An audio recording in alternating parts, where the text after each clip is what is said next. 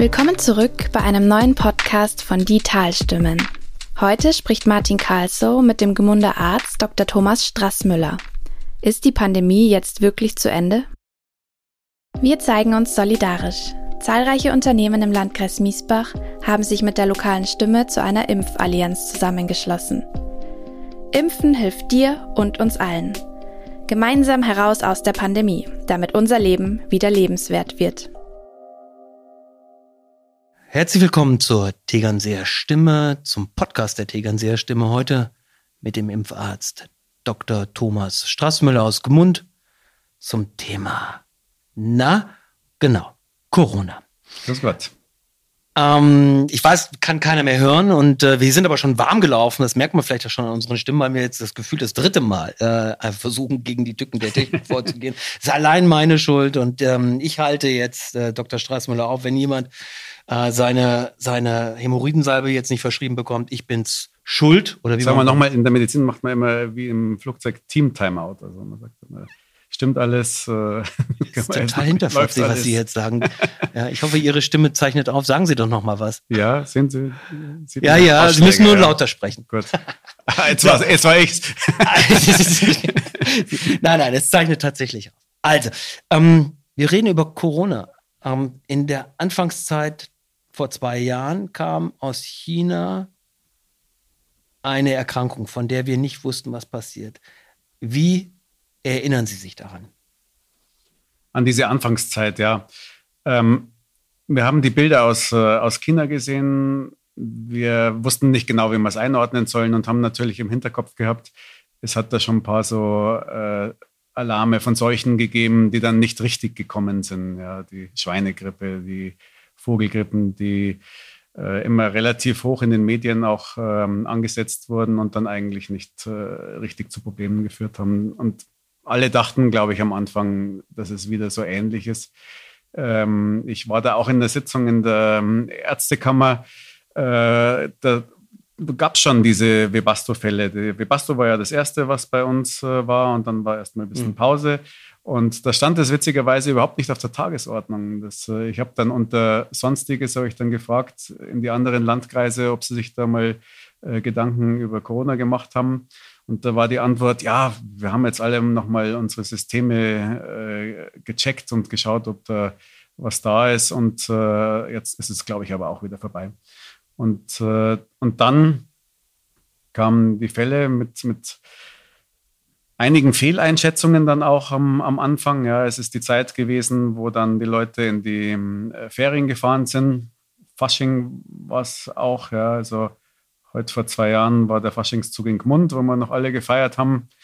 ohne Maske. Das war dann danach, genau. Also, und ähm, es hieß damals auch für uns Ärzte, ja, wir müssen aufpassen auf, auf, die, auf die Leute, die aus äh, Venetien und Lombardei äh, kommen, die Urlaubsrückkehrer und äh, uns war nicht klar, dass eigentlich äh, das, was aus Tirol gekommen ist und aus Südtirol, dass das die eigentlichen Fälle dann waren. Und ähm, genau in dieser Anfangszeit, da äh, war es eigentlich wie über die ganze Pandemie ganz vernünftig, wenn man sich nicht unbedingt immer genau an, sag ich mal, die Regeln, die uns zuvor gegeben waren, gehalten hat. Also diese Regel, dass man eben nur die testen darf, die aus, der, aus Venetien kommen, wäre ja fatal gewesen. Und ähm, das haben wir auch nicht gemacht, sondern wir haben da schon darüber hinausgeschaut. Und ähm, so war es dann auch. Also hatten wir dann sehr schnell eine große Menge an Infizierten im Landkreis. Das ist eine Frage, die, die sich sofort anbietet. Nach zwei Jahren Pandemie und einem unglaublichen staatlichen Aufwand an Maßnahmen, an Verordnungen, an Verboten, an Empfehlungen, ähm, also quasi, wo der Staat mit sehr viel äh, Rechtsverordnungen in in eine Gesellschaft hinein dirigiert hat.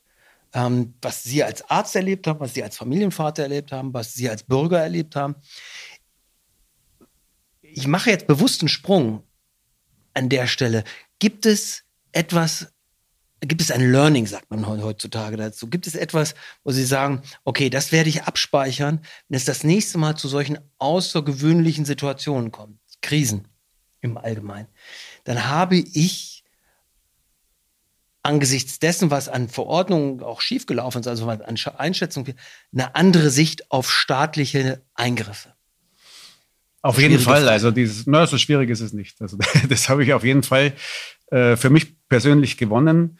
Ähm, ob es Deutschland oder, und ob es äh, die Behörden wirklich gelernt haben, ist die Frage. Weil ich kann mich erinnern, am, relativ am Anfang der Pandemie gab es schon so Äußerungen aus England zum Beispiel, die haben Vergleiche gezogen, glaube ich, äh, zum Ersten Weltkrieg. Also da, da gab es irgend, irgendwelche Äußerungen darüber, dass die Deutschen zwar sehr gut aufgestellt sind und äh, sehr organisiert, aber dass genau das auch ihr Problem sein kann. Äh, nämlich, dass sie zur Überorganisation neigen.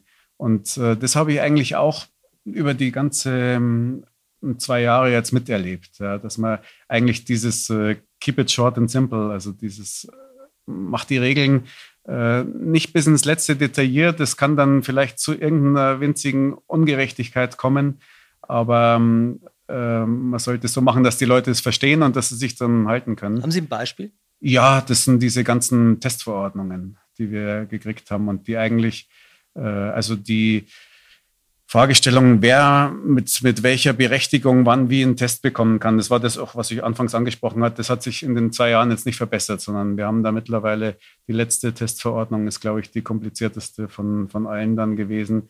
Ähm, das war jetzt die, wo man vorübergehend dann weniger PCR-Tests wieder machen wollte, weil sie, weil sie einfach nicht im Angebot waren. Und äh, ja, also das hat, hat man, glaube ich, von, von öffentlicher Stelle nicht gelernt, dass man das so ein bisschen einfacher und hemdsärmlicher, hemdsärmlicher machen muss, damit es funktioniert. Also das, ähm ich habe mit einer, mit einer Kollegin von der Bundeswehr gesprochen, die zuständig ist im Sanitätsdienst ähm, für zum Beispiel die, den Nachweis in, in Kläranlagen, Wasser, mhm. ähm, von, von, von Viren. Und die darüber klagt, das finde ich besonders interessant, weil sie bei der Bundeswehr ist, die darüber klagt, dass sie, wenn sie mit Verwaltung zu tun hat, Verwaltung immer ausgerichtet ist auf den Normalfall und im Krisenfall versucht, diesen Normalfall in die Krise hinein zu äh, buxieren. Also quasi die, wenn Sie so wollen, diesen einen viel zu großen Inhalt in eine viel zu kleine Box, nämlich die Krisenbox zu bekommen und eigentlich das umgekehrt sein müsste, dass du einfach in der Krise pragmatisch, improvisierend ja. arbeiten musst. Ja. Aber das entspricht ja gar nicht dem Wesen der Verwaltung, weil die Verwaltung ja immer darauf ausgelegt ist, möglichst rechts ähm, bindend und rechtskonform zu sein. Das wird ja jedem Verwaltungsmenschen eigentlich von seiner Ausbildung an auf. Alles, was du machst, muss verbindlich, muss rechtssicher sein. Rechtssicher und äh, man muss sich an Vorschriften halten, die vielleicht ja schon vor der Situation, vor der Pandemie da waren. Ähm, das ist jetzt so ein bisschen vielleicht die Sache, die, glaube ich, auch äh, vielen aufgestoßen ist in den letzten Tagen und Wochen. Und ich möchte da ganz ausdrücklich jetzt unser Gesundheitsamt und äh, alle in Schutz nehmen, weil die wirklich eine hervorragende Arbeit gemacht haben, muss man sagen. Aber ähm, da haben jetzt viele zum Beispiel ihren Brief über die Quarantänebescheinigung äh, zwei Wochen nachdem sie äh, infiziert waren bekommen. Und, ähm, und das mit der Post, ja. Und man muss das verstehen. Das ist eine gesetzliche Verpflichtung, der die nachgehen. Und ähm, von der Seite absolut zu verstehen. Und, aber ich glaube, da muss man eben von oben her an diesen Bestimmungen arbeiten, weil natürlich der Ausführende an Ort und Stelle, der muss das machen und hat ja sonst auch um seinen Posten Angst. Und, äh ich glaube, das ist, äh, auch das ist ja das ist ein großes Learning. Ich erinnere mich, als ich hier, äh, ich war ja längere Zeit in den Staaten und wir wollten zurück. Und es ging darum, was, was brauchen wir jetzt? Also auf dem Weg hin war es ein unglaublicher Aufwand, den die Lufthansa von uns verlangte, mit irgendwelchen Tests, die man online, und das klappte dann nicht, und dann muss man trotzdem am Counter das machen. Und zurück war die Frage, was muss ich jetzt machen, um in die Bundesrepublik zu kommen? Und das Interessante für, für deutsche Bundesbürger ist ja diese Erfahrung, dass dein Land bei deiner Einreise empfindlich wird und du ja eigentlich groß wirst mit der Idee, dieses Land wird mich immer reinlassen. Das ist ja, mhm. hat ja auch einen, einen, großen konstitutionellen Überbau oder konstituierenden Überbau. Und ich habe die Verordnung versucht zu lesen und alles, was ich von Innenministerium und Bundesgesundheitsministerium gelesen habe, hat mich intellektuell überfordert. Ich sage es ganz ehrlich. Und es hat ich bin in meiner Verzweiflung dann zu meiner, zu meiner Schwägerin gekommen und die Notarin und Anwältin hat gesagt, lies das bitte, weil das ist in so einem Juristendeutsch. Und sie hat es gelesen, hat es immer noch nicht verstanden. Und ich war froh und dankbar, dass auf der Seite des ADAC es quasi runtergebrochen worden ist für doof, die gesagt hat, okay, du brauchst das, du brauchst das und das brauchst du nicht. Mittlerweile längst Vergangenheit alles. Aber ich habe da gespürt, wie ohnmächtig man ist, einfach gegenüber staatlichen Verordnungen. Und ich glaube, dass das in, dieser Quarant in diesen zwei Jahren der Pandemie einigen so ging. Ja, und die haben sich ja auch dann schnell geändert, diese ganzen Verordnungen.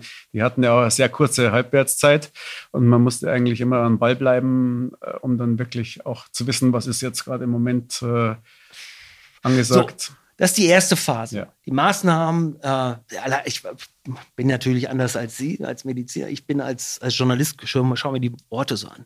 Und der Begriff Maßnahme, der ist ja so versucht, extrem neutral zu halten. Damit man ja nicht irgendwie Gesetze oder, oder Verbote nennt, sondern Maßnahmen klingt so ein bisschen wie, wir machen jetzt alle mit. Aber es war natürlich, also wenn man einfach abends nicht nach neun auf die Straße durfte oder nach zehn, oder es durften nur Leute zum Gassi gehen raus. Dementsprechend wurden viele Hunde gekauft. Im Nachhinein lachen wir drüber, aber es ist natürlich eine, eine unglaubliche Auswirkung hat das gegeben auf die Bevölkerung und auch auf die Stimmung in der Bevölkerung. Haben Sie gemerkt in diesen zwei Jahren, dass ähnlich wie in anderen Krisen es irgendwann auch eine Müdigkeit und einen Trotz gab? Ja, natürlich. Also in der Bevölkerung, in der Bevölkerung. meinen Sie jetzt, ja. Also das ist ja am Anfang gar nicht da gewesen. Am Anfang war sehr viel Verständnis und da war so dieses, wir halten jetzt alle zusammen und da hat man eigentlich überhaupt keine ähm, kritischen Stimmen gehört. Aber ähm, relativ schnell, also nach so eigentlich schon zu den Zeiten dieser ersten Maßnahmen gegen, gegen Ende hin. Das waren dann mal, glaube ich, die Osterferien oder Ostern, wo es äh, sehr streng war. Und dann.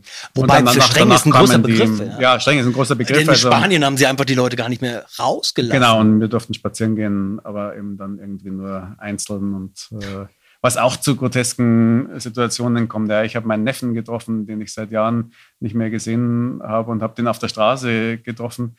Und ähm, der hat, und da kam dann zufällig eine Polizei vorbei und hat gemerkt, dass wir jetzt zu dritt da auf einmal standen, was nicht erlaubt war. Also durfte er nur zu zweit da stehen. Und, ähm, aber zu, zu dem Zeitpunkt, glaube ich, ist dann auch die Kritik gegenüber den Maßnahmen und wahrscheinlich ähm, hat fast jeder da so einzelne Punkte, wo er Absolut, nicht ganz versteht, ja, ja. welche Maßnahme wie jetzt auch wichtig war, wo man nach wie vor auch sich fragen muss, was jetzt wirklich äh, dann diese, diese Ausgangssperren zu einem bestimmten Zeitpunkt, also dieses äh, nach 22 nicht mehr, was das jetzt genau soll. Ich kann es schon verstehen, ja, weil das natürlich, äh, die Leute trinken dann mehr und mehr und äh, das war, glaube ich, der Hintergrund. Ja. Aber, Aber das Virus selbst hat keine Angst. Äh, das Virus selbst ist nach 22 Uhr nicht mehr und nicht weniger vorhanden. Aber das ist das für mich Interessante eigentlich, dass dann, als der Impfstoff als es klar war, Ende des Jahres, ähm, der, es kommt ein Impfstoff, was ja, was ja irre ist, so schnell, dass die Wahrnehmung und auch die, die, wie soll ich das sagen, die, die, die Übersetzung dieser Information eben nicht war, hurra, wir haben jetzt den Impfstoff. Also das war schon in der veröffentlichten Meinung mehrheitlich der Fall, aber ein großer Teil hat plötzlich gesagt, Moment, wenn sowas so schnell geht und sonst dauert das jahrelang mit der Zulassung und das geht jetzt so schnell, dann kann dahinter nur irgendeine Verschwörung stecken. Dann kann es nur eine große Verschwörung der Pharmaindustrie. Also diese Übersetzung dieser Information in, in das eigene Weltbild, die ja nicht jetzt einen großen, also nicht die Mehrheit der Bevölkerung traf, aber eine sehr laute Minderheit betraf. Die fand ich interessant. Und die ja auch mehrheitlich im deutschsprachigen Raum nur stattfand. Ja, wobei, also Verschwörung, das ist ja eher so ein kleinerer Anteil. Es war eher, glaube ich, auch einfach die, die Skepsis vor ähm, etwas, das äh, so schnell entwickelt wurde.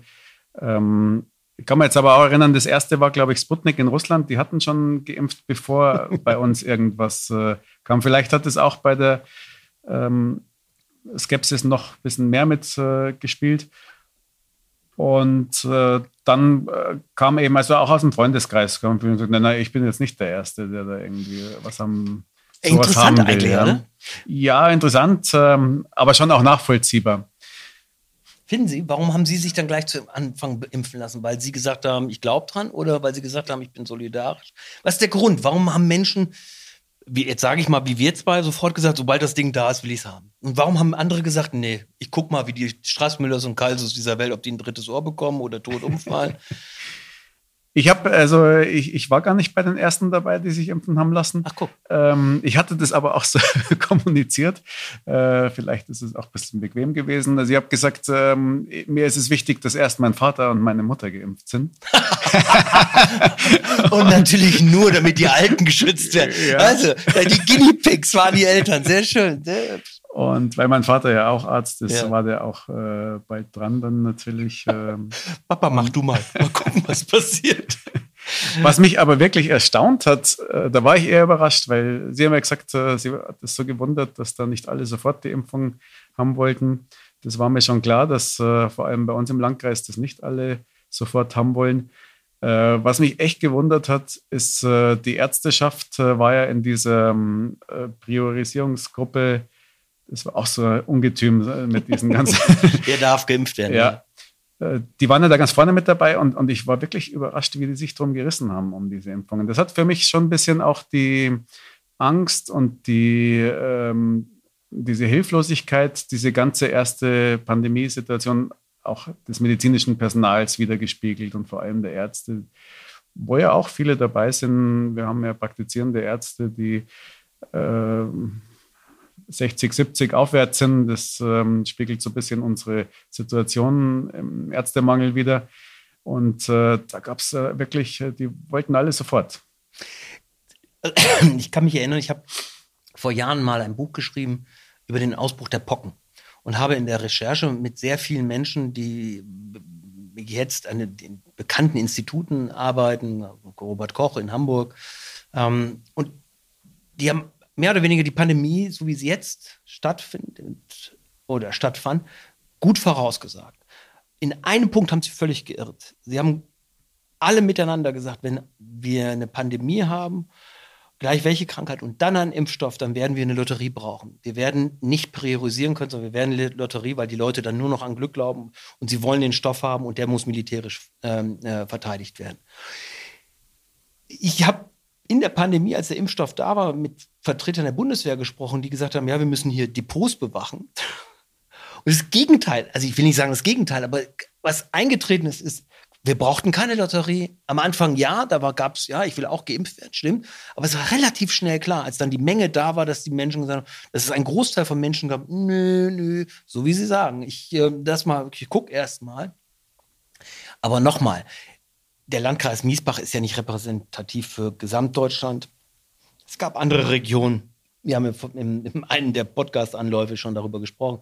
Ich will nicht über den Landkreis Miesbach oder über das Oberland so herziehen. Es ist viel darüber gesprochen worden, viel spekuliert, warum die Menschen hier so skeptisch sind oder waren. Ähm, ich weiß noch nicht, ob das für die Zukunft wichtig sein könnte. Das Wissen darum, dass man hier am ähm, im Voralpenraum von Berchtesgaden bis, bis, bis zum Allgäu so skeptisch gegenüber Politik einerseits, aber auch Wissenschaft auf der anderen Seite ist. Das hat ja für Ihre Arbeit auch Auswirkungen zwangsläufig. Ja, also es hat Auswirkungen, aber wir ähm, ist nicht so, dass wir es nicht vorher schon ein bisschen gewusst hätten. Also die äh, Impfmüdigkeit, ähm, die wussten wir statistisch, wussten die Gesundheitsämter, dass die, dass es bei uns Thema ist und ähm, ein Problem ist. Aber ich glaube auch jetzt äh, der Skepsis gegenüber verschriebenen Medikamenten und sowas, das ist im, in unserem ärztlichen Alltag ist es durchaus vorhanden und äh, wir wissen auch, dass wahrscheinlich all, nicht alle Medikamente, die wir verschreiben, dann auch eingenommen werden, auch wenn sie in der Apotheke abgeholt werden. das, ich, das, für mich ist das so interessant, wenn du andere Länder kennst, wo bestimmte Medikamente Mangelware sind, einfache, also wirklich Antibiotika beispielsweise äh, oder, oder Prophylaxe-Dinge oder die hier viel selbstverständlich da sind. Und du weißt, wenn die nicht eingenommen werden, dann verrecken diese Menschen. Und die würden so gern diese medizinische Versorgung haben, die wir hier haben. Und wir leisten uns den Luxus, oder ein Teil der Bevölkerung leistet sich den Luxus zu sagen, nee, daran glaube ich nicht.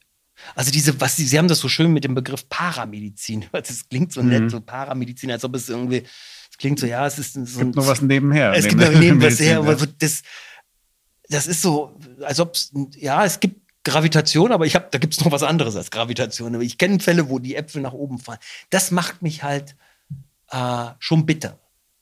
Aber Sie sind wahrscheinlich optimistisch als Mediziner. Ja, also ich äh, kann das gut äh, einbauen in den Arbeitsalltag.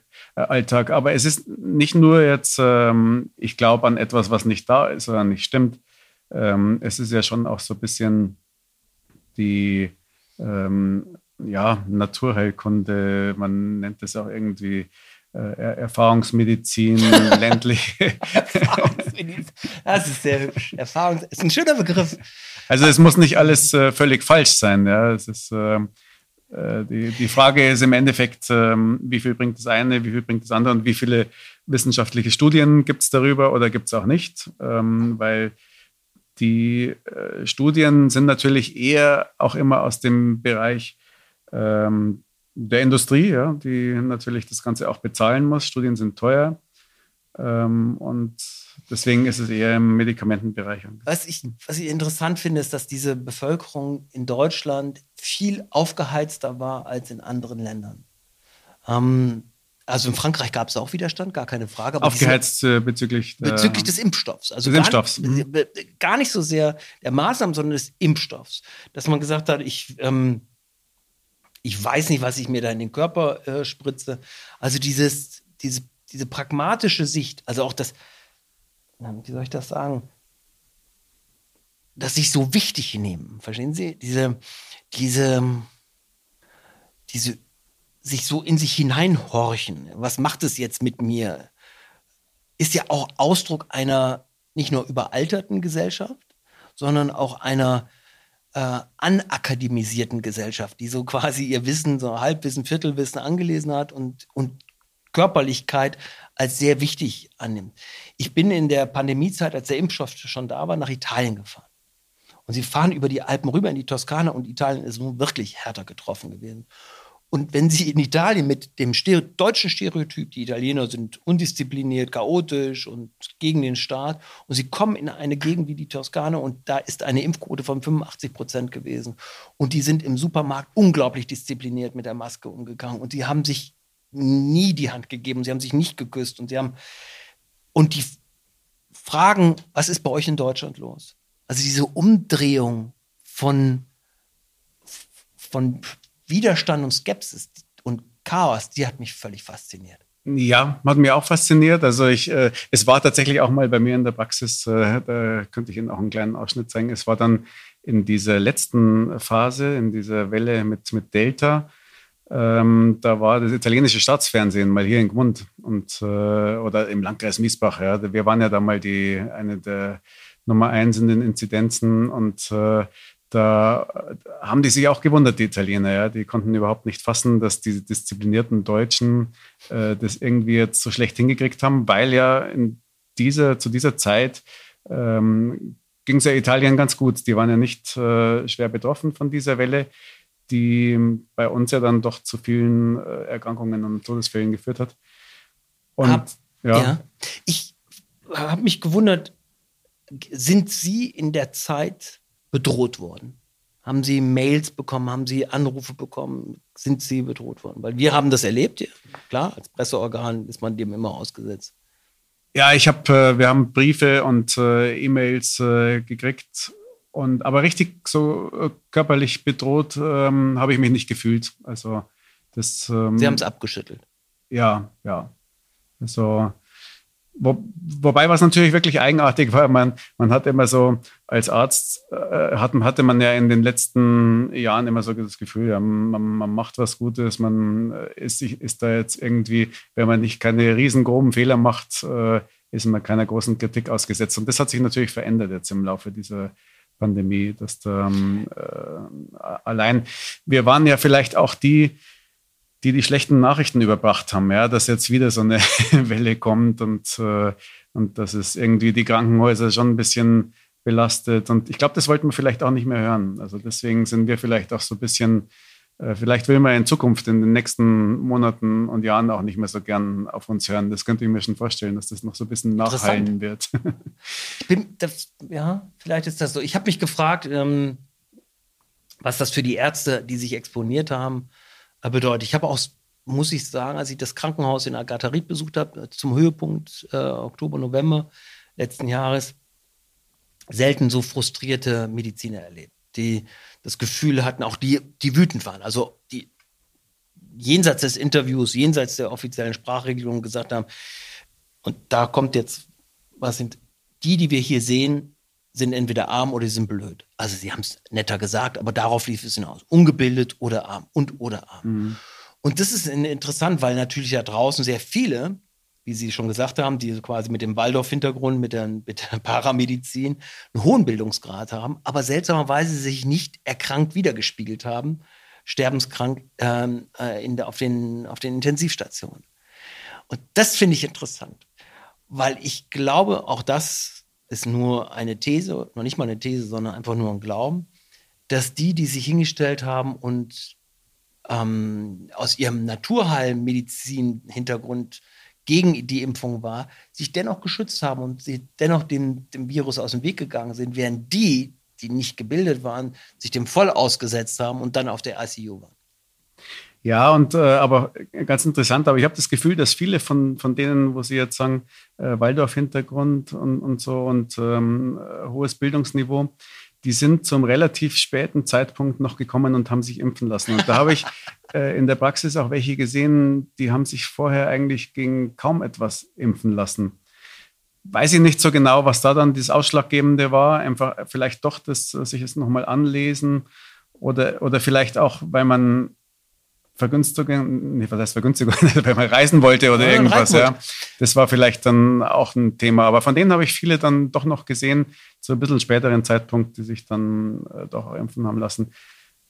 Ich habe in meinem persönlichen Umfeld, nein, persönlich ist ein weiter, aber sagen wir mal im Bekanntenkreis, ein, ein Fall eines Menschen, der sich wirklich die ganze Zeit gegen die Impfung und also mit wirsten Thesen anstand. Also, nein, ich lasse mich nicht impfen und das ist eine Riesensauerei und ich lasse mir das nicht gefallen vom Staat und ich glaube nicht dran. Und ähm, mit wirklich vielen Konsequenzen, auch beruflichen Konsequenzen zu kämpfen hatte. Der wollte dann aber mit seiner Männertruppe in Italien äh, Fahrrad fahren. Mhm. Und der wollte nicht ausgeschlossen sein und hat sich dann impfen lassen. Ja. jetzt auf gleich. Und was ich damit sagen will, ist, ich will das gar nicht, ich will das alles nicht nur lächerlich machen, sondern man merkt einfach, dass es ganz vielschichtige Gründe gibt, warum sich Menschen nicht haben impfen lassen, auch bis heute nicht. Ähm, auch weil diese Impfreaktionen einfach auch, ähm, glaube ich, schlecht kommuniziert wurden. Auch von uns, da muss man selbstkritisch den Medien sagen, schwierig. Zum Beispiel, dass eine Impfreaktion ist. Das vor dem Hintergrund, dass Impfen bedeutet, dass das eigene Immunsystem sich mit was anderem beschäftigt, der Einfall für andere Erkrankungen, Viruserkrankungen einfach größer ist. Konkret ähm, die Zahl von Gürtelrose-Erkrankungen einfach gestiegen ist. Ja, also wir, Gürtelrose ist zum Beispiel etwas, was man nach den Impfungen öfter ähm, bemerkt hat. Also das ist aber auch etwas, was, zur, was durchaus erklärbar ist mit ähm, Reaktionen der Impfung.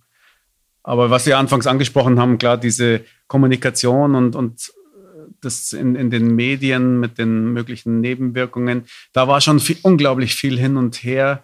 Ähm, aber für mich im Nachhinein auch verständlich. Ja. Da waren, kamen neue Impfstoffe, da hat man Wissen gesammelt. Da ist auf meines Erachtens nicht, wie es uns vorgeworfen wird, äh, gar nicht draufgeschaut worden, sondern es wird, glaube ich, ganz genau hingeschaut, was da passiert.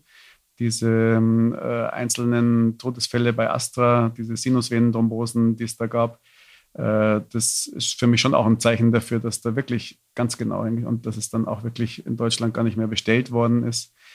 Ähm, aber man darf auch nicht sagen, wie Sie das wahrscheinlich jetzt auch gerade andeuten wollen, dass, äh, dass diese Impfungen ohne Nebenwirkungen, ohne Risiken sind. Also das, äh, das wäre wär sicher falsch. Und ähm, wir, wir sehen das äh, auch jetzt in der, in der Praxis natürlich kommen Leute auch zu uns, die über Impfnebenwirkungen klagen, auch längere Zeit danach.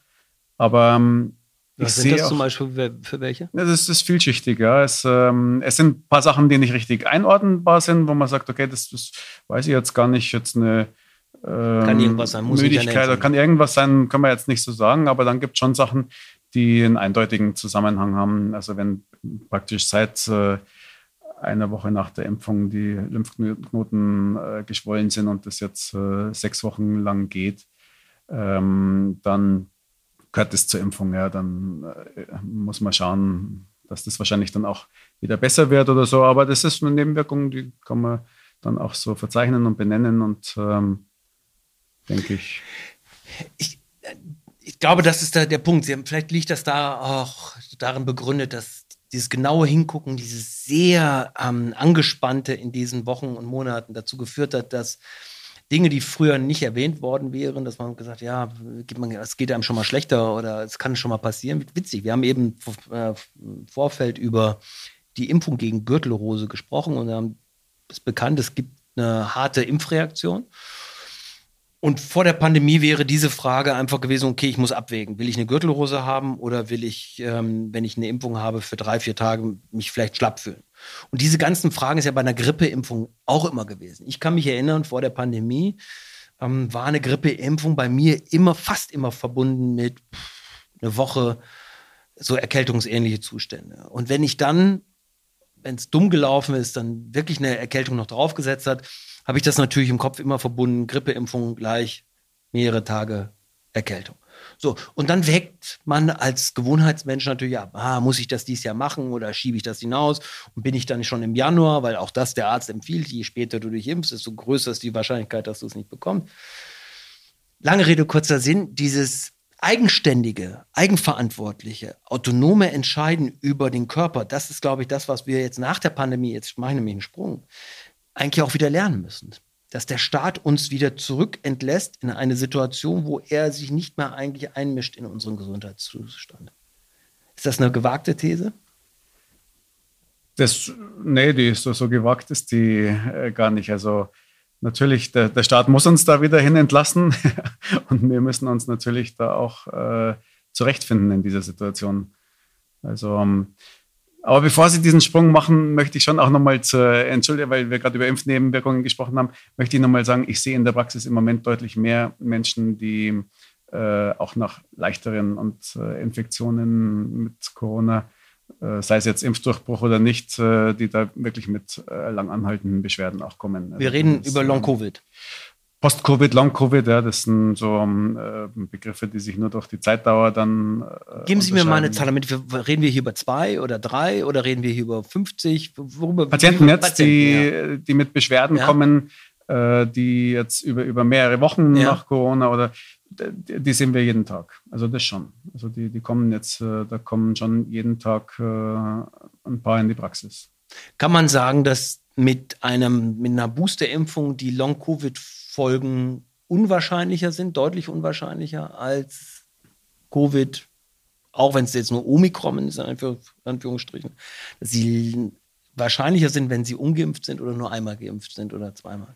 Also da gibt es äh, tatsächlich äh, jetzt Studien, wir haben das ja immer vermutet äh, und das wollte man natürlich auch immer, dass äh, man eben durch die Impfung und durch den Booster auch Post-Covid und Long-Covid vermeidet.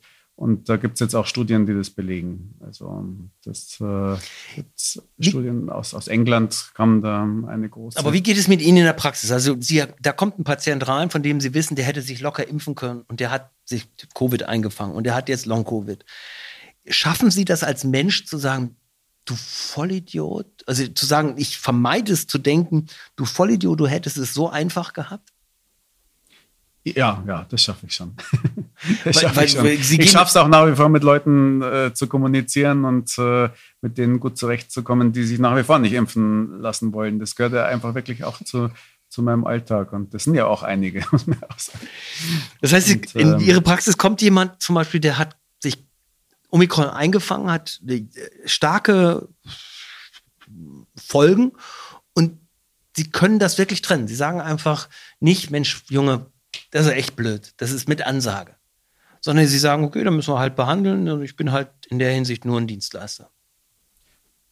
Mehr als ein Dienstleister, ja. Also es ist, äh, man muss da schon auch Empathie mitbringen und äh, und jeder hat ja auch so seine eigenen äh, Beweggründe und es gibt ja auch die, wo man es wirklich äh, verstehen kann. Also ähm, zum Beispiel, weil was wir natürlich schon auch sehen, also es gibt bei bestimmten, Sie haben es vorher auch schon mal angesprochen, es gibt bei bestimmten Erkrankungen, die Leute haben, ja schon auch die Möglichkeit, dass die durch die Impfung praktisch einen Schub erleben, diese Erkrankung. Und äh, für die finde ich, ist es enorm schwer zu sagen, äh, ich lasse mich jetzt nicht impfen und äh, riskiere, dass da ein Schub ausgelöst wird, um das viel wahrscheinlich, also um das andere Ereignis eben, dass ich eine Infektion kriege, die den Schub ja noch viel wahrscheinlicher auslöst, ähm, zu vermeiden. Das finde ich sehr schwierig. Aber, aber wenn man es bis zu Ende denkt, dann landet man dabei, dass man sich impfen lässt. Ist klar. aber, aber, Sie aber sind, Sie das ist ja halt mit Ansage dann, ja? also man lässt sich impfen und äh, zum Beispiel äh, Multiple Sklerose oder solche ähm, äh, Erkrankungen, da kann man sich das ja vorstellen, dass da möglicherweise. Gilt das auch ähm, für andere Erkrankungen wie zum Beispiel Morbus Bechterew? Ich, kommt mir jetzt gerade in den Sinn, weil. Also diese so Erkrankungen aus dem rheumatischen Formenkreis und sowas, da ist das schon mit vorstellbar. Ja, also es ist ja auch äh, aufgrund äh, immunologischer Mechanismen vorstellbar. Und ähm, da für solche Erkrankungen gilt das. Ja.